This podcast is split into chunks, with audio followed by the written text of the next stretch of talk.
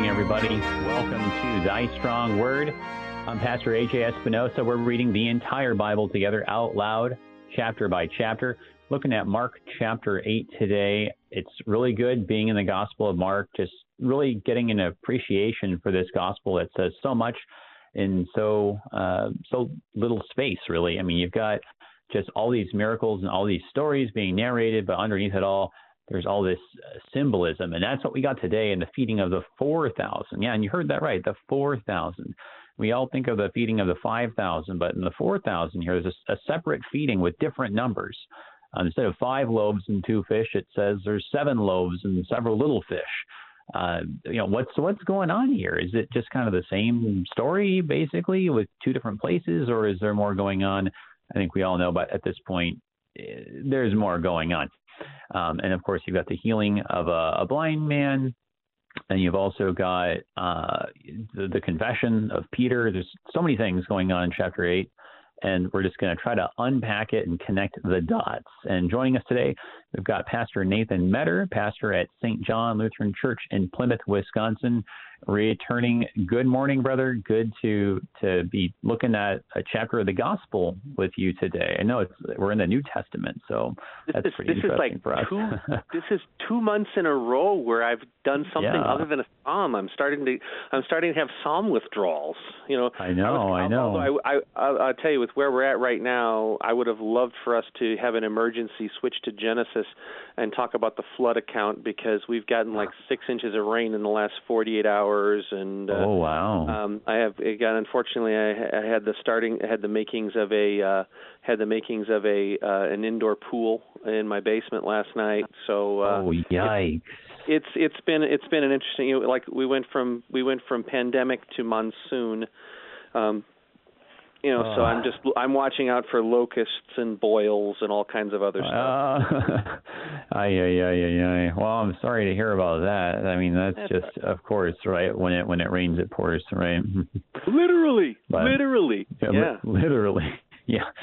But uh here we got in in Mark, yeah, it's uh it's it's not you know there's no psalm for deliverance from from a flood, uh, you know, but there is, you know, you're you're talking about, you know, looking out for different plagues. There is the demand for a sign, and yes. you know that is that is interesting that during these times of uh, crisis, during times, uh, you know, when you got these disasters, natural disasters, right? We're we're wondering about signs, right? That's something that comes to mind. Um, and in some ways, we really we we really want a sign, I think, from God, and in some ways, maybe we even feel entitled to it. And that's that's really interesting that in the middle of this chapter, um, the Lord's response is just, uh, "No, you don't get one." That's exactly right. No, no, that's not what. You know, again, it, again, it highlights the difference um, between um, understanding and discipleship. Those are those are not uh, it, it is not that di- discipleship is of ignorance. Um, right. It, it actually is of knowing on a higher level. So, but it, it's, it's, fast, it's a fascinating concept. Yeah, yeah, I know, and we'll have to we'll have to really unpack that um, when we again just a very very short couple of a little verses there, um, but yeah, definitely a lot of stuff to unpack.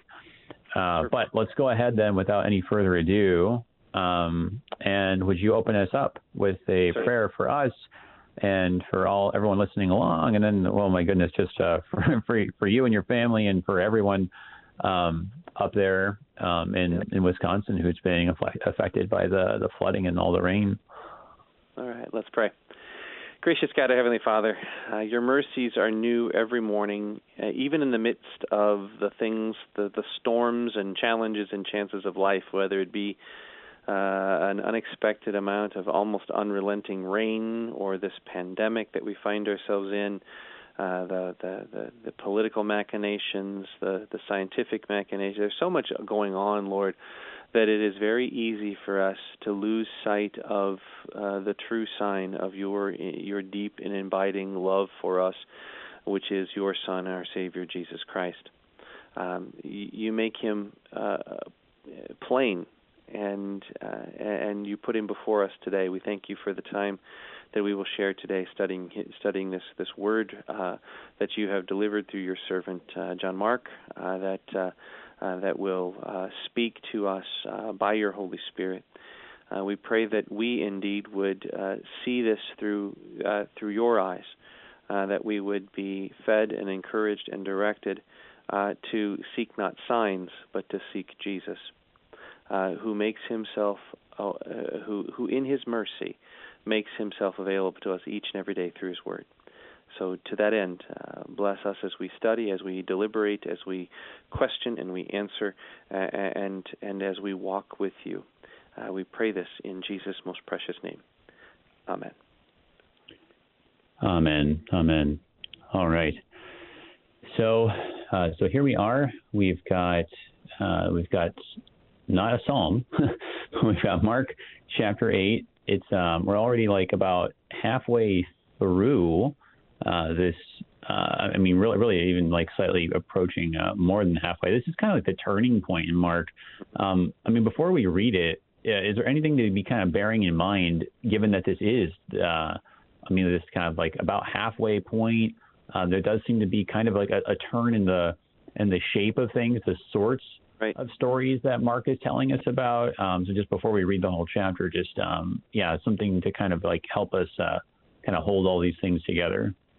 Well, you know, as, if we just go with a, a little bit broader context than just chapter eight, you're you're you're going to start seeing a contrast. You know, you go you flip back just one chapter, you, you see a contrast between um, the the in, in seven you got traditions and commandments. This is this ongoing challenge and struggle that that Jesus will have with the people, and and really this is reflecting more not not so much what uh, what Mark says, but what John says. He came to his own, and his own received him not uh, because the the conflict in these stories, uh, especially in the gospel, the, these conflict the conflict in these in these pericopes are with the people who should know better. And and what, so what you have so so you have the uh, so so you have the, the the the scribes and the Pharisees who are constantly you know they're they're they're constantly picking at him and yet in interspersed you have these wonderful mm. stories of faith you have the you mm-hmm. you have these you have you have the, the the scribes and the Pharisees, and then you have the Syrophoenician woman who says, "Yeah, I understand. Right. You know, you know, uh, hey, just give me the crumbs. I, I don't I, I don't need the main course. Just give me the crumbs." And and he, mm-hmm. wow, I've never seen this much faith, and, and and so then it moves forward, and and that sets the stage for for for where we where we're at here, because again we have this this you know, and, and this is where the numbers get a little different because as we mm-hmm. move into this chapter, there you're seeing already the the universality of the mission of Jesus. Not that right. not that the whole world's going to be saved, but that that salvation is from the Jews, not just for the Jews and and as this starts to unfold, you know, and, and, and hence hence you're going to have the you're, you're going to have some of the differences in this account.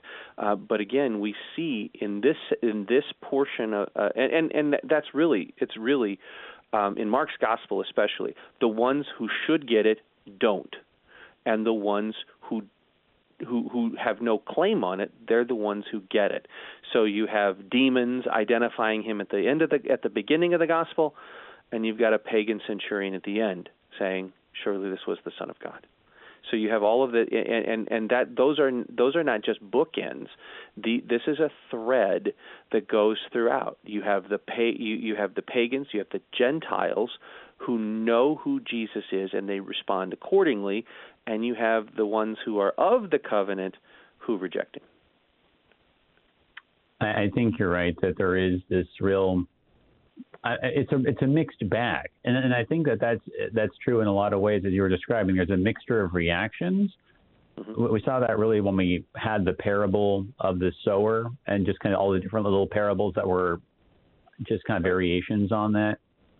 Mm-hmm. So you, you had all those sorts of things that that were that were showing, hey, you know, there's just going to be different reactions to to what this word is going to do uh, it's not going to be that everyone responds the same way. And so we, we've seen that. We've seen a mixture, as you were describing, of different kinds of people, different kinds of places where the Lord's going. Uh, and now, you know, as you were saying, I think this is something that really it sets it up well. As you were saying, you've got the woman, the Syrophoenician woman, who's asking just for the crumbs, and now there's going to be a bunch of people who are going to get a lot more than that. So that, that that's actually a really nice connection as you're looking at chapter eight here. Uh, but yeah, so let's go ahead then and read this chapter without any further ado. So this is from the top, uh, and we'll just do go kind of like all one one fell swoop here, and then we'll kind of circle back and focus on. I, I think we'll probably spend most of the time today even on this first episode, uh, just because it really is. Uh, there's a lot of things going on here, but here it is, starting with the feeding of the 4,000, Mark chapter 8. In those days, when again a great crowd had gathered and they had nothing to eat, he called his disciples to him and said to them, I have compassion on the crowd because they have been with me now three days and have eat nothing to eat. And if I send them away hungry to their homes, they will faint on the way. And some of them have come from far away. And his disciples answered him, How can one feed these people with bread here in this desolate place? and he asked them, How many loaves do you have? They said, Seven. And he directed the crowd to sit down on the ground. And he took the seven loaves, and having given thanks, he broke them and gave them to his disciples to set before the people. And they set them before the crowd.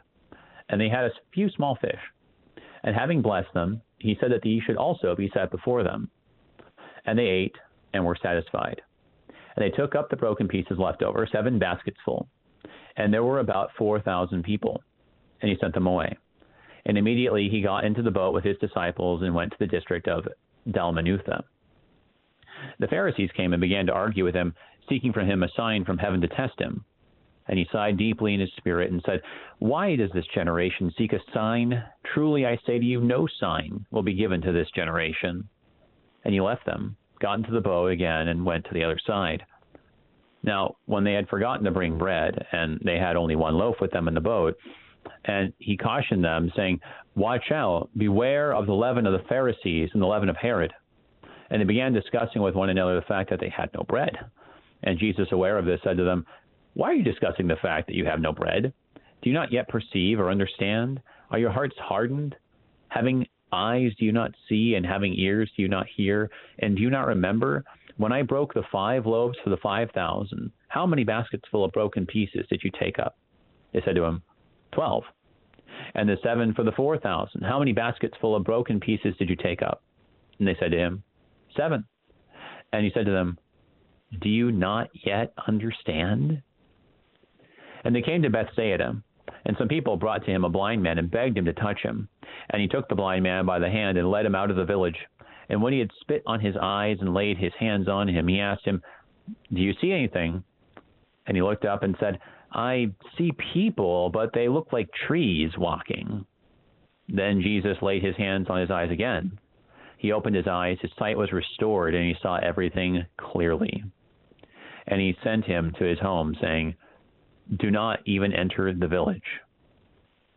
And Jesus went on with his disciples to the villages of Caesarea Philippi. And on the way, he asked his disciples, What do people say that I am? And they told him, uh, John the Baptist. And others say Elijah. And others, one of the prophets. And he asked them, But who do you say that I am? Peter answered him, You are the Christ. And he strictly charged them no one to tell them to tell no one about him. And he began to teach them that the Son of Man must suffer many things and be rejected by the elders and the chief priests and the scribes and be killed, and after three days rise again. And he said this plainly. And Peter took him aside and began to rebuke him. But turning and seeing his disciples, he rebuked Peter and said, Get behind me, Satan, for you are not setting your mind on the things of God, but on the things of man. And calling the crowd to him with his disciples, he said to them, If anyone would come after me, let him deny himself and take up his cross and follow me. For whoever would save his life will lose it. But whoever loses his life for my sake and for the gospel's will save it. For what does it profit a man to gain the whole world and forfeit his soul? For what can a man give in return for his soul? For whoever is ashamed of me and of my words in this adulterous and sinful generation, of him will the Son of Man also be ashamed when he comes in the glory of his Father with the holy angels. Okay, be honest when you read through this chapter and then you looked and found out you were going to get me, did you laugh out loud to know that there is no chance we're going to get anywhere anywhere near through all of this? oh gosh, you know it's been like that every time, brother. There's yep. no, I mean, yep. every chapter of Mark, it's just like you're like, hang on, what? You know, because we break this down normally on Sunday with pericopes, right? And so normally uh, these different readings would be like a month and a half or something. so exactly, it's a lot. You know, and be- before we get to before we because and, and I think there there is there is something amazing in the structure of what we just read, and I want to hit that before we lose it. Okay, so do you see the and I think it, the the listeners need to see the ebb and flow of this. God is doing something first. The people mistake it. Okay, and and and, and right. you see this and, and, yet the mission still continues so so and, and it's the, the whole the so let's just let's just do this from 30 35,000 feet first so you get there right. you get Jesus and he has that this that wonderful compassion you know this this uh, that I know President Harrison has made miles out of that word splanchnizomai. You know the, the that visceral feeling that that visceral feeling that you get in the pit of your stomach when you you know you know when you when you sit there this is not just oh that's really too bad. No this is something that that that affects him personally okay? Right. it affects him deeply. He feels it not not in the emotion you know not simply in the emotion way that we do it but he feels it deeply. And what does he do? He provides the you know he provides the solution. So we've got the mercy of god on display all right. So he's just done the sign, and what do the Pharisees do? They demand a sign. What are you talking about? I just did yeah. a sign. Okay. so you, so you've got this. Right. So, so you've got God's God, God's compassion, God's movement, and you've got man's ignorance. And then and then you see and then you go to then you go to the the the, the leaven exchange, and, and this is within the this is even within the this is not just a problem with those outside the circle and inside the circle. I mean, of course, the Pharisees aren't going to get it because they don't understand Jesus to begin with. But now the right. very people who've been walking with him and talking with him, they've seen all the miracles, they're clueless too. They're clueless too and, and, and which then leads you to then, then leads you to the the the, the interesting two step miracle with the man mm-hmm. of Bethesda. He sees, but he doesn't see clearly until after a second encounter of a miracle. This is right. already setting up. This is already setting up. So he lays them out. The disci- what, do the, what do the disciples see? They see the answer to the sixty-four thousand dollar question that all of us are called to answer. Who do the people say that I am? and we got all mm-hmm. kinds of answers. Peter gets it right. He sees, but he's these are the trees. He, he you're the Christ. Great. But here's what it means. Here's what it means. It means the it means Messiah is going to have to die and rise.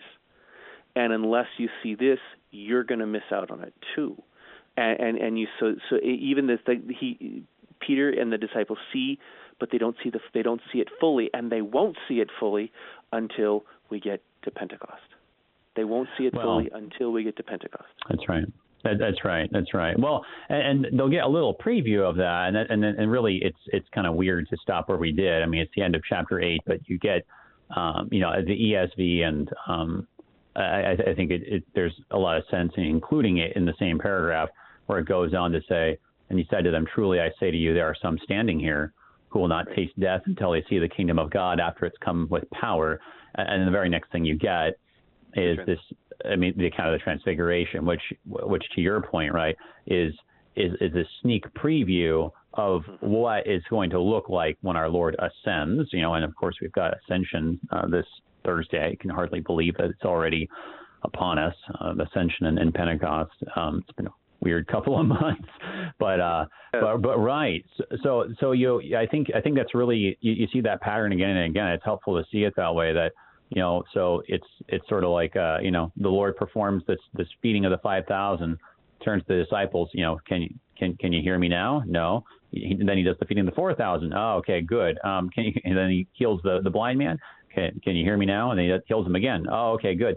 So there there is this this uh, like you were saying this double encounter thing because the, the first go round is insufficient for a full understanding. You have to come back And, and I think that, you know, like you were saying, for us to kind of get that at 35,000 feet, uh, there, there's something that we're supposed to be taking from that. Mark has laid this out for us deliberately that we, we kind of think to ourselves very often, like, oh, well, you know, if only I had, you know, been following him around and actually seen the miracles for myself, or, uh, you know, like, oh, well, you know, if, what I really need is a miracle or some kind of sign. And, and and the thing is, I think what Mark is kind of getting to us in some ways is, you know what, like it's not like they understood everything then when they were following them around. In fact, everything was just like you were saying, like was just the trees.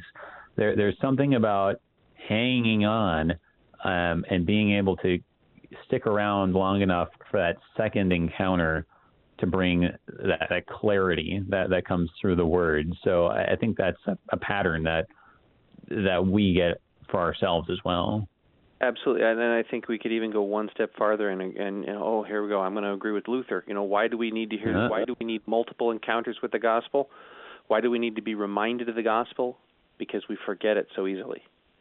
You know, and and and we are you know we are still this side of eternity, so we will always be seeing dimly.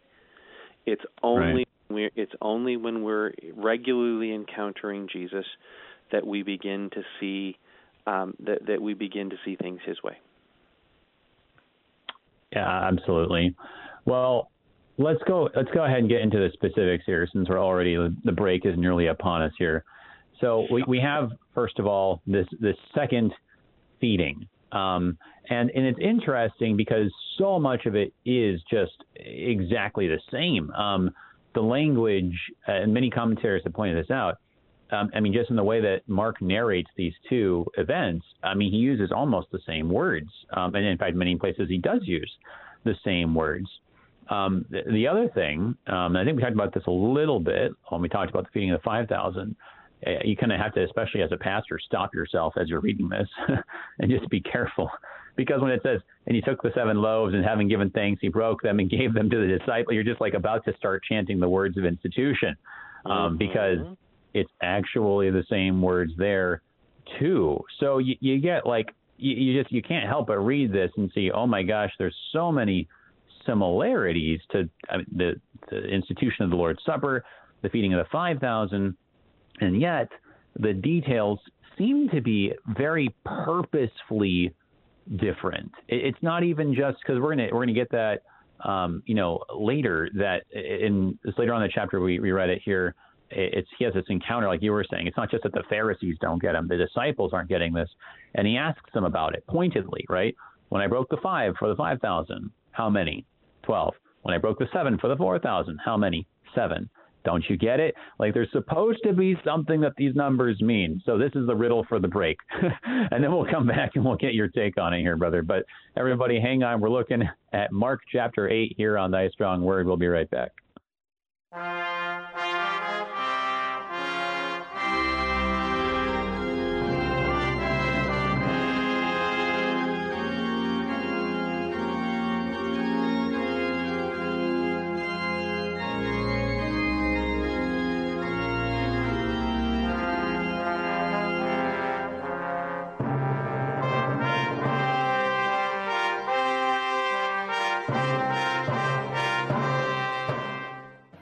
LCMS Disaster Response and Training provides guidance and counsel to congregations seeking to show mercy to their neighbors before, during, and after disasters. From congregation preparedness to equipping volunteers in our Lutheran Early Response Team training, we can help you engage your community, particularly those who are suffering in any way, with the love of Christ. For more information, you can follow us on Facebook, keyword LCMS Disaster Response, or visit our website at lcms.org forward slash disaster. Concord Matters is the program where we seek to be of one mind, that is, the mind of Christ. And to do that, Christ confessing Concordians read through and discuss the Book of Concord, which is our Lutheran confession of faith drawn from Holy Scripture, so that you too may be of one mind and confess with Christ. Be sure to listen every Tuesday at 2 p.m. Central on KFUO Radio or anytime on KFUO.org or anywhere you get your podcasts. Until we convene for Concord again, keep confessing, church. Touching the lives and the hearts of our listeners with the Word of Christ. Sharper iron is such an incredible, amazing gift. I thank you so much for what it's doing for me and what I know it must be doing for a lot of other people. God bless. To leave a message on the KFUO comment line, call 314 996 1542. Christ for you, anytime, anywhere. Worldwide KFUO.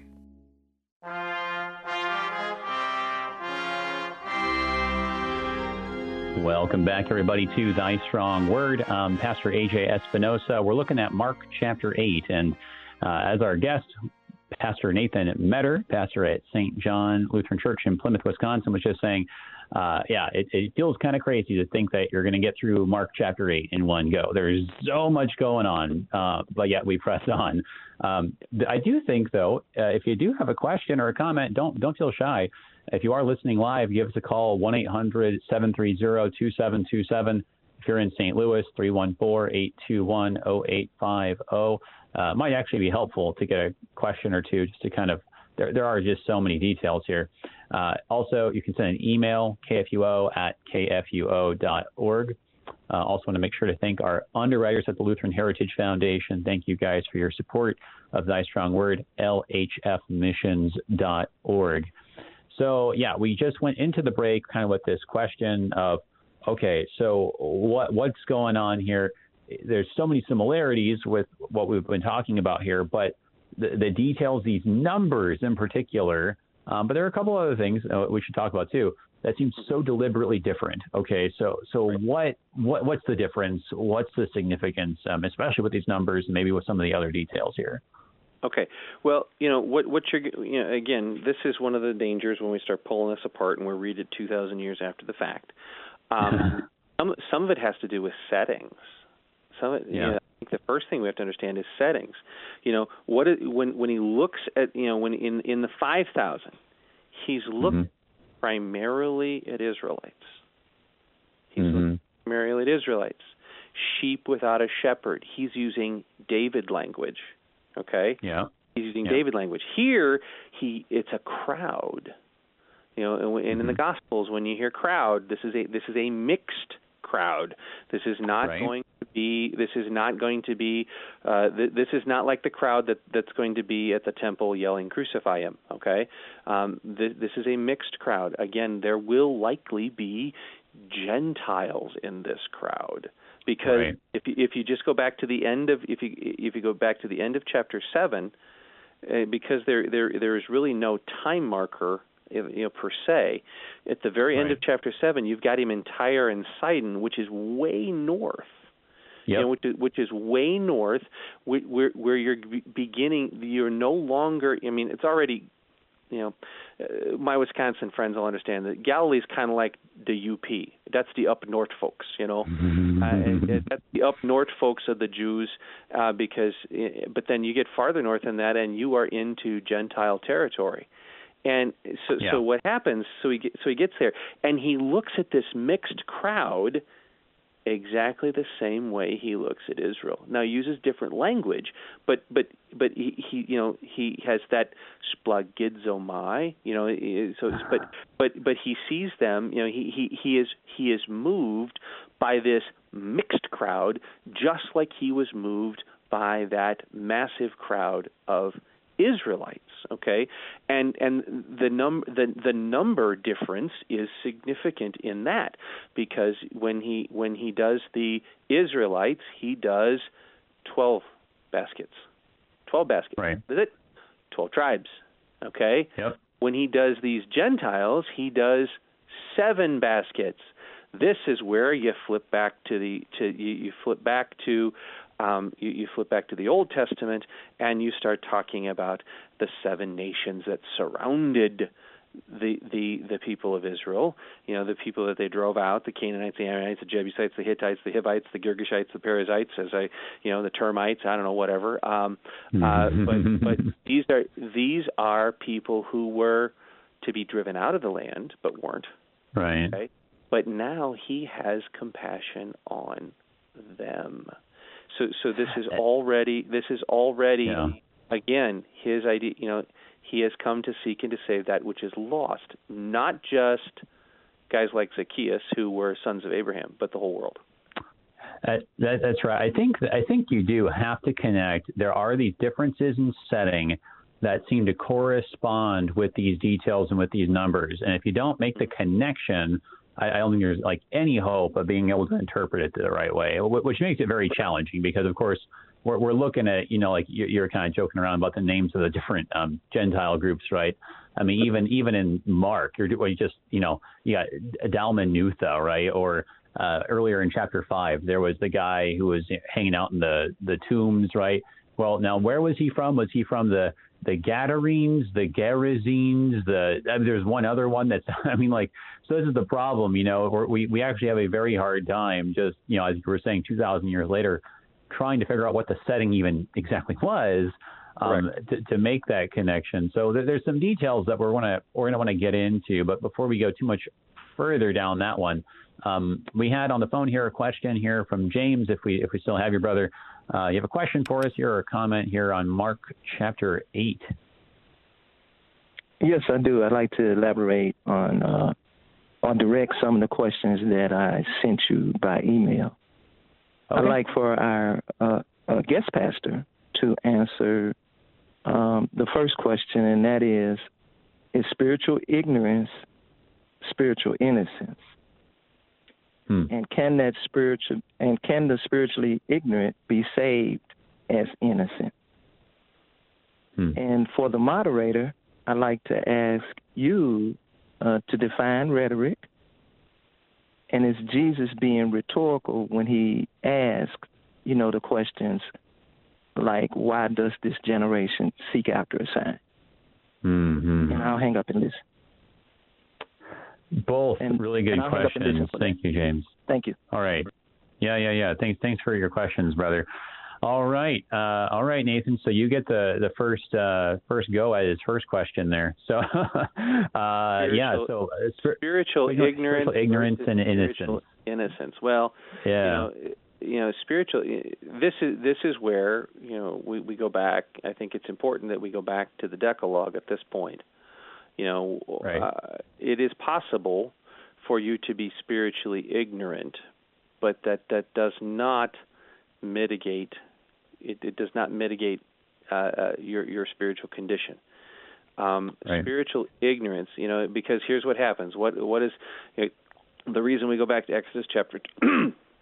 excuse me. The reason we go back to Exodus chapter 20 is what is what does it say? You know, I the Lord. You know, it says, "You shall have no other gods before me." Okay, all right, and, and then immediately after that, he says, "Why? Because I, the Lord your God, am a jealous God, punishing the sins of the fathers to the third and fourth generations of those who hate me, but showing love to a thousand generations of those who love me and keep my commandments."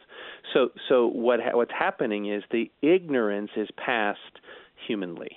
Okay, uh, the ignorance is passed, but there is no innocence because we're all under the we're all under the curse of the law because we reproduce yeah. after our we reproduce after our own kind. All right, now right. Um, the, the the best part about that is though, ignorance can be cured it is it, you know ignorance you know uh, as you know growing up in the St. Louis area uh, I remember as a kid uh, as a kid listening you know late at night to Jim White on KMOX sorry guys I shouldn't mention another radio station on KFUO but listening to over, listening to overnights cuz by that time KFUO was off the air cuz it was dark. But you know he, he one of his one of his favorite taglines is you can't fix stupid. You know stupid is a choice.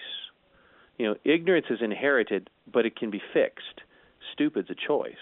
And, and and you know this is really and and in a way you can see that happening here. You see ignorance being fixed in the way that right. Jesus is in the way that Jesus is encountering the the 12, you know, all right, guys, you know, you're ignorant of the fact of who I really am because you're thinking right. when I tell you you got no bread, I'm, I'm, you know, that that I'm mad at you because you didn't stop at the convenience store and get a, water, uh, a bag of Wonder Bread before we got on the boat. Okay, um, you know, but he says, but what he does is he takes the, and he points them back to himself. What did I do when I fed the five thousand? What did I do? Twelve left over. Mm-hmm. When I feed the four thousand, what did I do? Uh, seven left over. You know, He is sufficient. Um, but then, you know, contrasting that, you've got the Pharisees, and then eventually you've got Peter at the end, you know, in in in their own ignorance. But even then, you know, even then, he calls him to repentance. You know, and and right. so we've got this constant this this ignorance is overcome by Jesus but you know, but it's necessary because they're they're they are they are starving they are lost because they're seeking after the wrong things. They mm-hmm. are blind until Jesus acts on them, and and yet he continues to make himself known as the. Christ. I think that's I think that's right on. That I, I think that's really helpful because you're right that we. Uh, in our context, try to distinguish between ignorance and, and innocence. Um, and I think that we kind of, in fact, define ignorance as a kind of innocence sometimes, right? Uh, especially if someone kind of commits one of these cultural faux pas, says something that's uh, not not uh, correct anymore, right? In terms of our sensibilities, if you if you come out and you say, "Well, I was ignorant," right? I, feel like that that kind of gives you some cover, um, if if if at least if it comes off as plausible. It's like, okay, well, you're admitting that you were just ignorant and you you didn't really you didn't really know what you were you were saying, right? Um, it wasn't it wasn't you know uh, some kind of phobia. It was just ignorance, and, and you've evolved since then, right? That, that's kind of like the way that we want to look at things. But I think you're right that the scriptural perspective, at least the way it's talking about ignorance, it's a kind of willful ignorance in a way. Um, and I think this is what you get at, like you were saying in the text that we have, how it's not simply that well, the Pharisees are, are blind, right? Their their hearts are hardened and dead set against getting Jesus. It's not simply that Peter's, you know, just oh well, he he's you need to be patient with him, right? Because he just kind of needs more time to adapt his learning style. Uh, no, I mean he he's not aligned with God. He's aligned with the things of the flesh. And I think this is what Paul gets at in Romans um, when he says, you know, uh, the the problem is, this is like around verse 18. It says uh, that the the unrighteousness of the uh, particularly the, the Gentiles, it says, suppresses the truth. For what can be known about God is plain to them because God's shown it to them. Yet there's this idea that we actually, because of our sin, that's what makes us ignorant. So I think you're spot on that uh, the way that the way that the scriptures are talking about ignorance here, it's not something that gets you off the hook. In fact, it's something that that proves how our hearts are far from God and how we have willfully cho- uh, chosen this ignorance, you know, because we kind of in our own sinfulness say, well, ignorance is bliss, and I'd rather just ignore the things of God. So, uh, yeah, I think it's a really thorough um, answer to James's first question there. And to, to briefly get the second question, which is super tempting to me with my linguistics background, uh, talking about rhetoric and pragmatics, and I could go on all day. Um, eventually, uh, you'll get to just read all day if you want to look at the dissertation, which will, Lord willing, be all about uh, rhetoric and pragmatics. Uh, but yeah, so talking about rhetoric in in this sense, a narrow sense here. Uh, rhetoric is kind of a part of human language in the sense of no matter what you say, there's always a reason why you're saying it. No one just talks just to uh, hear the, the sound of their voice. Well, I mean, I think we all suspect that some people do that a little bit. I was going to say thanks. Uh, thanks for letting me off the hook there, brother. yeah, yeah, I know, right? But but but you know, basically, when we're communicating in human language, there's always some kind of purpose, right? And and so I think that the idea behind rhetoric is whatever you're saying, there's some kind of purpose. And, and typically, when you ask a question, it's because you want someone to answer, right? Typically, when you uh, give some kind of informative statement, it's because you think that the person doesn't know that thing and you're trying to fill in the blanks for them, right? Um, when you give them an imperative, right, some kind of command, it's because you want them to do the thing. There's there's always some reason that you have, and so uh, the, the the kind of short answer is the Lord Jesus always has a reason. There's always some kind of uh, rhetoric or pragmatics behind what he's saying. It's just what is it? So uh, when he says, you know, why does this generation seek a sign? That is an example of what is, you know, widely called a rhetorical question. Now, as I was saying, you know, technically speaking, all questions are rhetorical. They all have reasons behind them. But um, but yeah, he, he's not like asking for an answer. Um, it, it's it's rhetorical in the sense of he's just saying, guys, it doesn't make any sense for you to keep asking because it's not going to happen. And so it, it's a way of very emphatically saying the the sign that you're looking for is not going to happen. Um, and in fact, I would I would say it's basically not going to happen for about 40 years.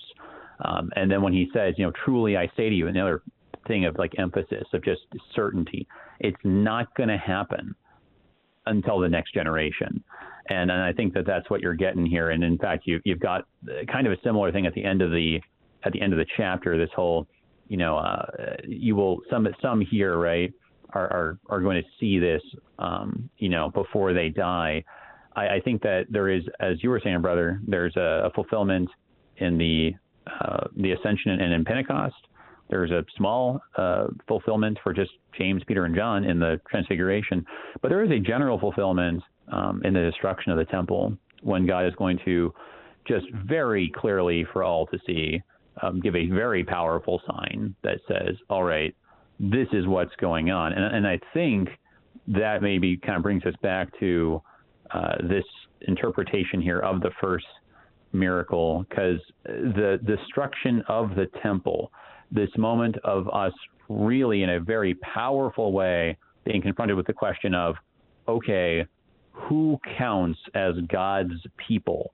Is it just the the people who are natural born Hebrews, right? The only ones who are actually allowed into the temple because the Gentiles have to go way outside in the outer courtyard, right? Is is it just this this particular group? You got to trace your ancestry back to one of these twelve tribes, or is God's people actually now a mixed group, just like you were saying? So I mean, I, I think that's that's right on. This is what this this uh, miracle is getting at, but really, in so much, what the whole chapter is getting at, and in fact, really, the whole Gospel of Mark, in some ways. Right, right, absolutely.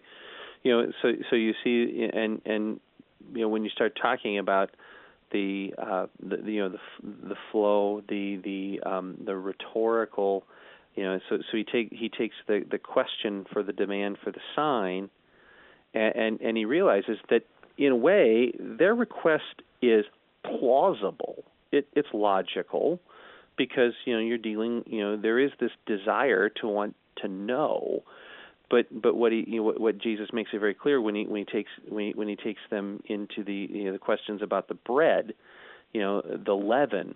You know, it's mm-hmm. knowing me is knowing me is not simply a matter of facts and figures. Knowing me is so much more. You know, in in fact, it is.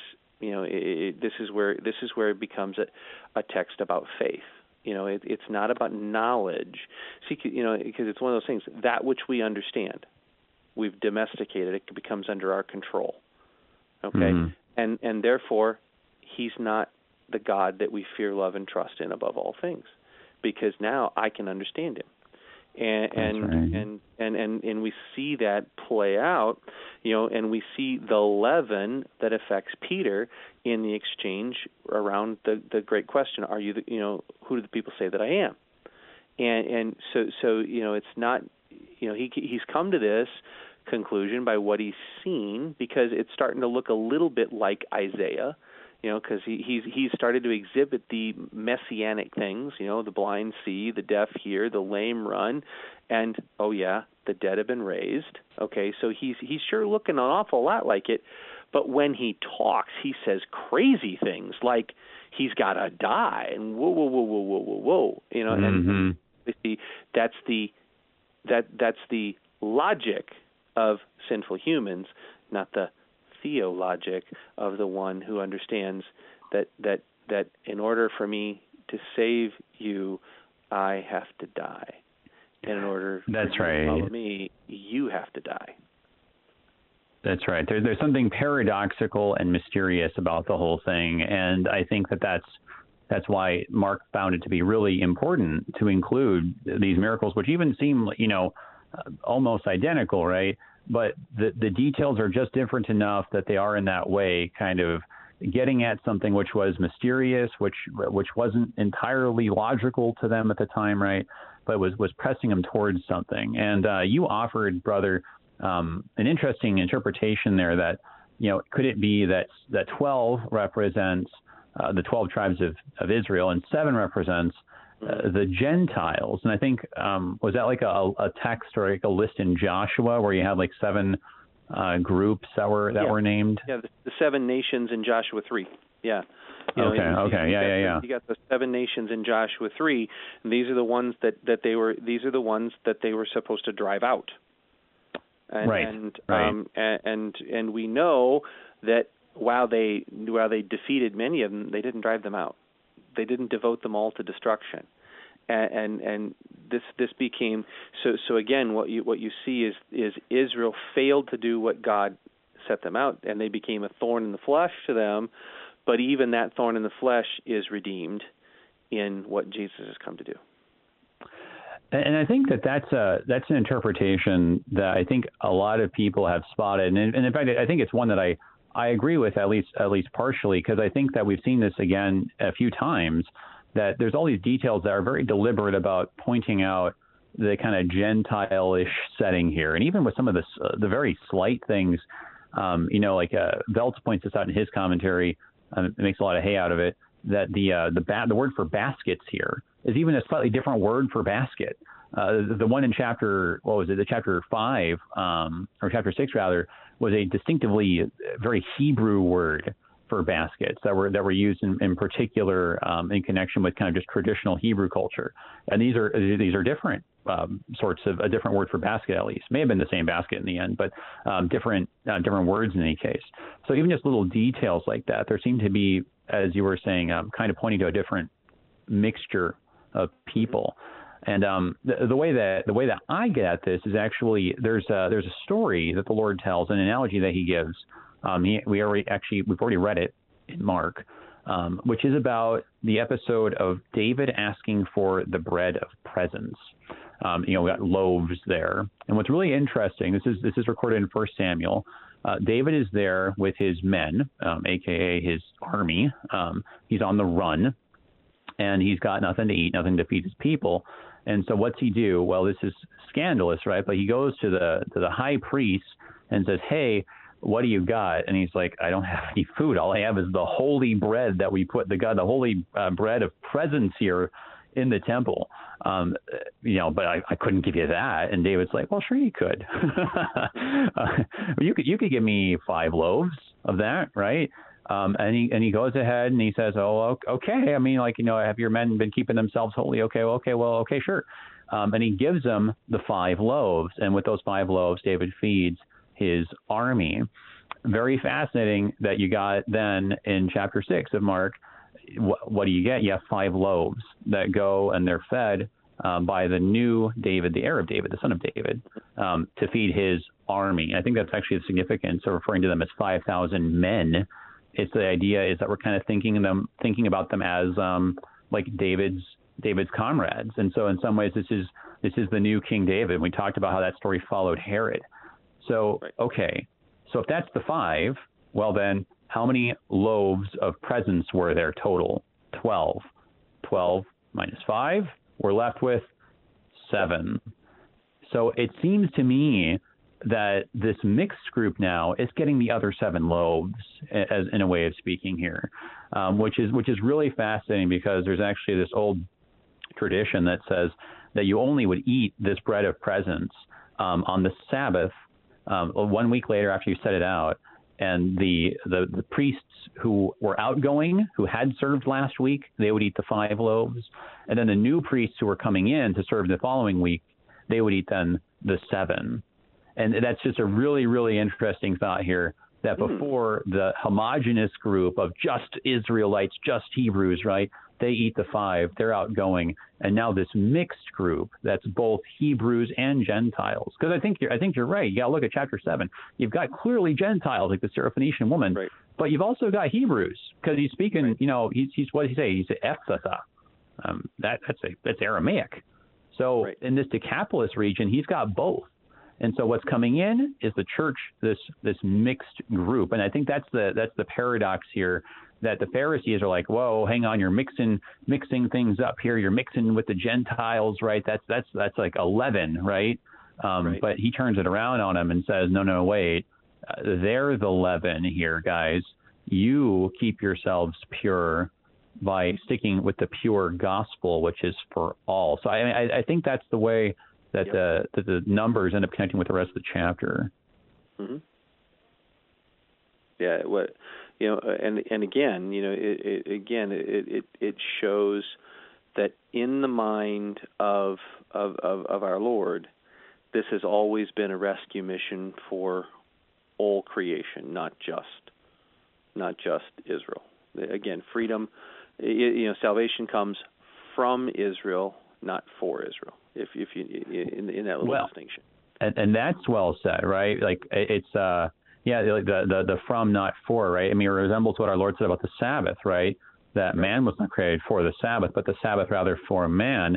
And think about it. When did you eat this bread of presence? On the Sabbath. Sabbath. So what is the Lord Jesus doing if he's going and feeding the bread of presence to the, these crowds? He's saying that this is the Sabbath. He's saying that this is, in fact, the ultimate Sabbath. I mean, this is a Sabbath rest moment here, and, and that's that is, I think, something that's huge because now we're saying here, right?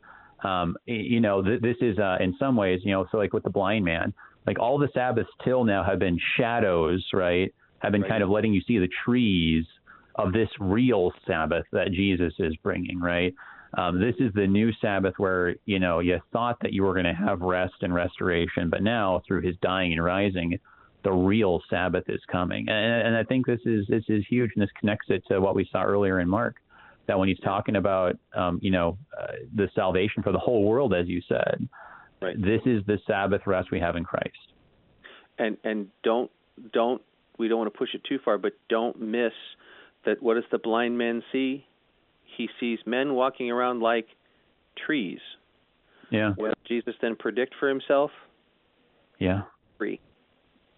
Mm-hmm. you know, we don't see it well, fully. We don't see it fully until after, you know, until after that that that that resurrection, that that that that that kind of encounter. There's so much. Yeah. You know, there's so much. You, you you dare you dare not push any of the points too far, but I, I don't think this is accidental. You know, none of this is accidental. No. To go from. I, the, I don't. I don't think so. I don't. I don't yeah. think so. And and the thing about the tree, I mean, like we're reading in Revelation, right? That the, the, tree of life appears right. and it's got 12 kinds of fruit, right? And its right. leaves are for the healing of the nations, you know, and we're talking about the tree of our Lord Jesus, the cross. So I, I think this is all pointing that way that this is the stuff that was hidden. This is the stuff that you couldn't see. This was the shadow of the Sabbath where we could kind of see a little bit that God was had kind of partially revealed, right, through Moses and the prophets, but was not fully revealed until Jesus, our Lord, who came not just to the 12 tribes, but to the mixed group that includes you and me and all of us today. Well, we kind of had to summarize a little bit at the end, but we did, I think, talk about it all in the end somehow, brother. Thank you Yay. so much for breaking it down with us, looking at this awesome chapter, Mark chapter 8. And uh, yeah, God bless you. May the flooding subside and your basement get under control. And uh, God bless your celebration of the Ascension and Pentecost. Thank you, brother. Good to be with you. Likewise, everybody, that was Pastor Nathan Metter, pastor at St. John Lutheran Church in Plymouth, Wisconsin.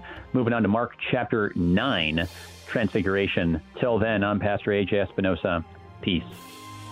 You've been listening to Thy Strong Word, produced by the Lutheran Church Missouri Synod Office of National Mission in cooperation with Worldwide KFUO, the official broadcast ministry of the LCMS. Your support is vital for this program to continue.